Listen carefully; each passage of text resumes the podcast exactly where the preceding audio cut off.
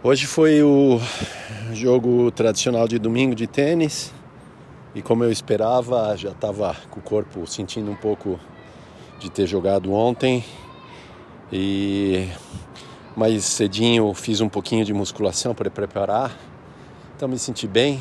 É, lógico que com o corpo doído, é, mais preparado, mínimo de força. E é bem legal é, jogar dois dias seguidos e manter essa rotina.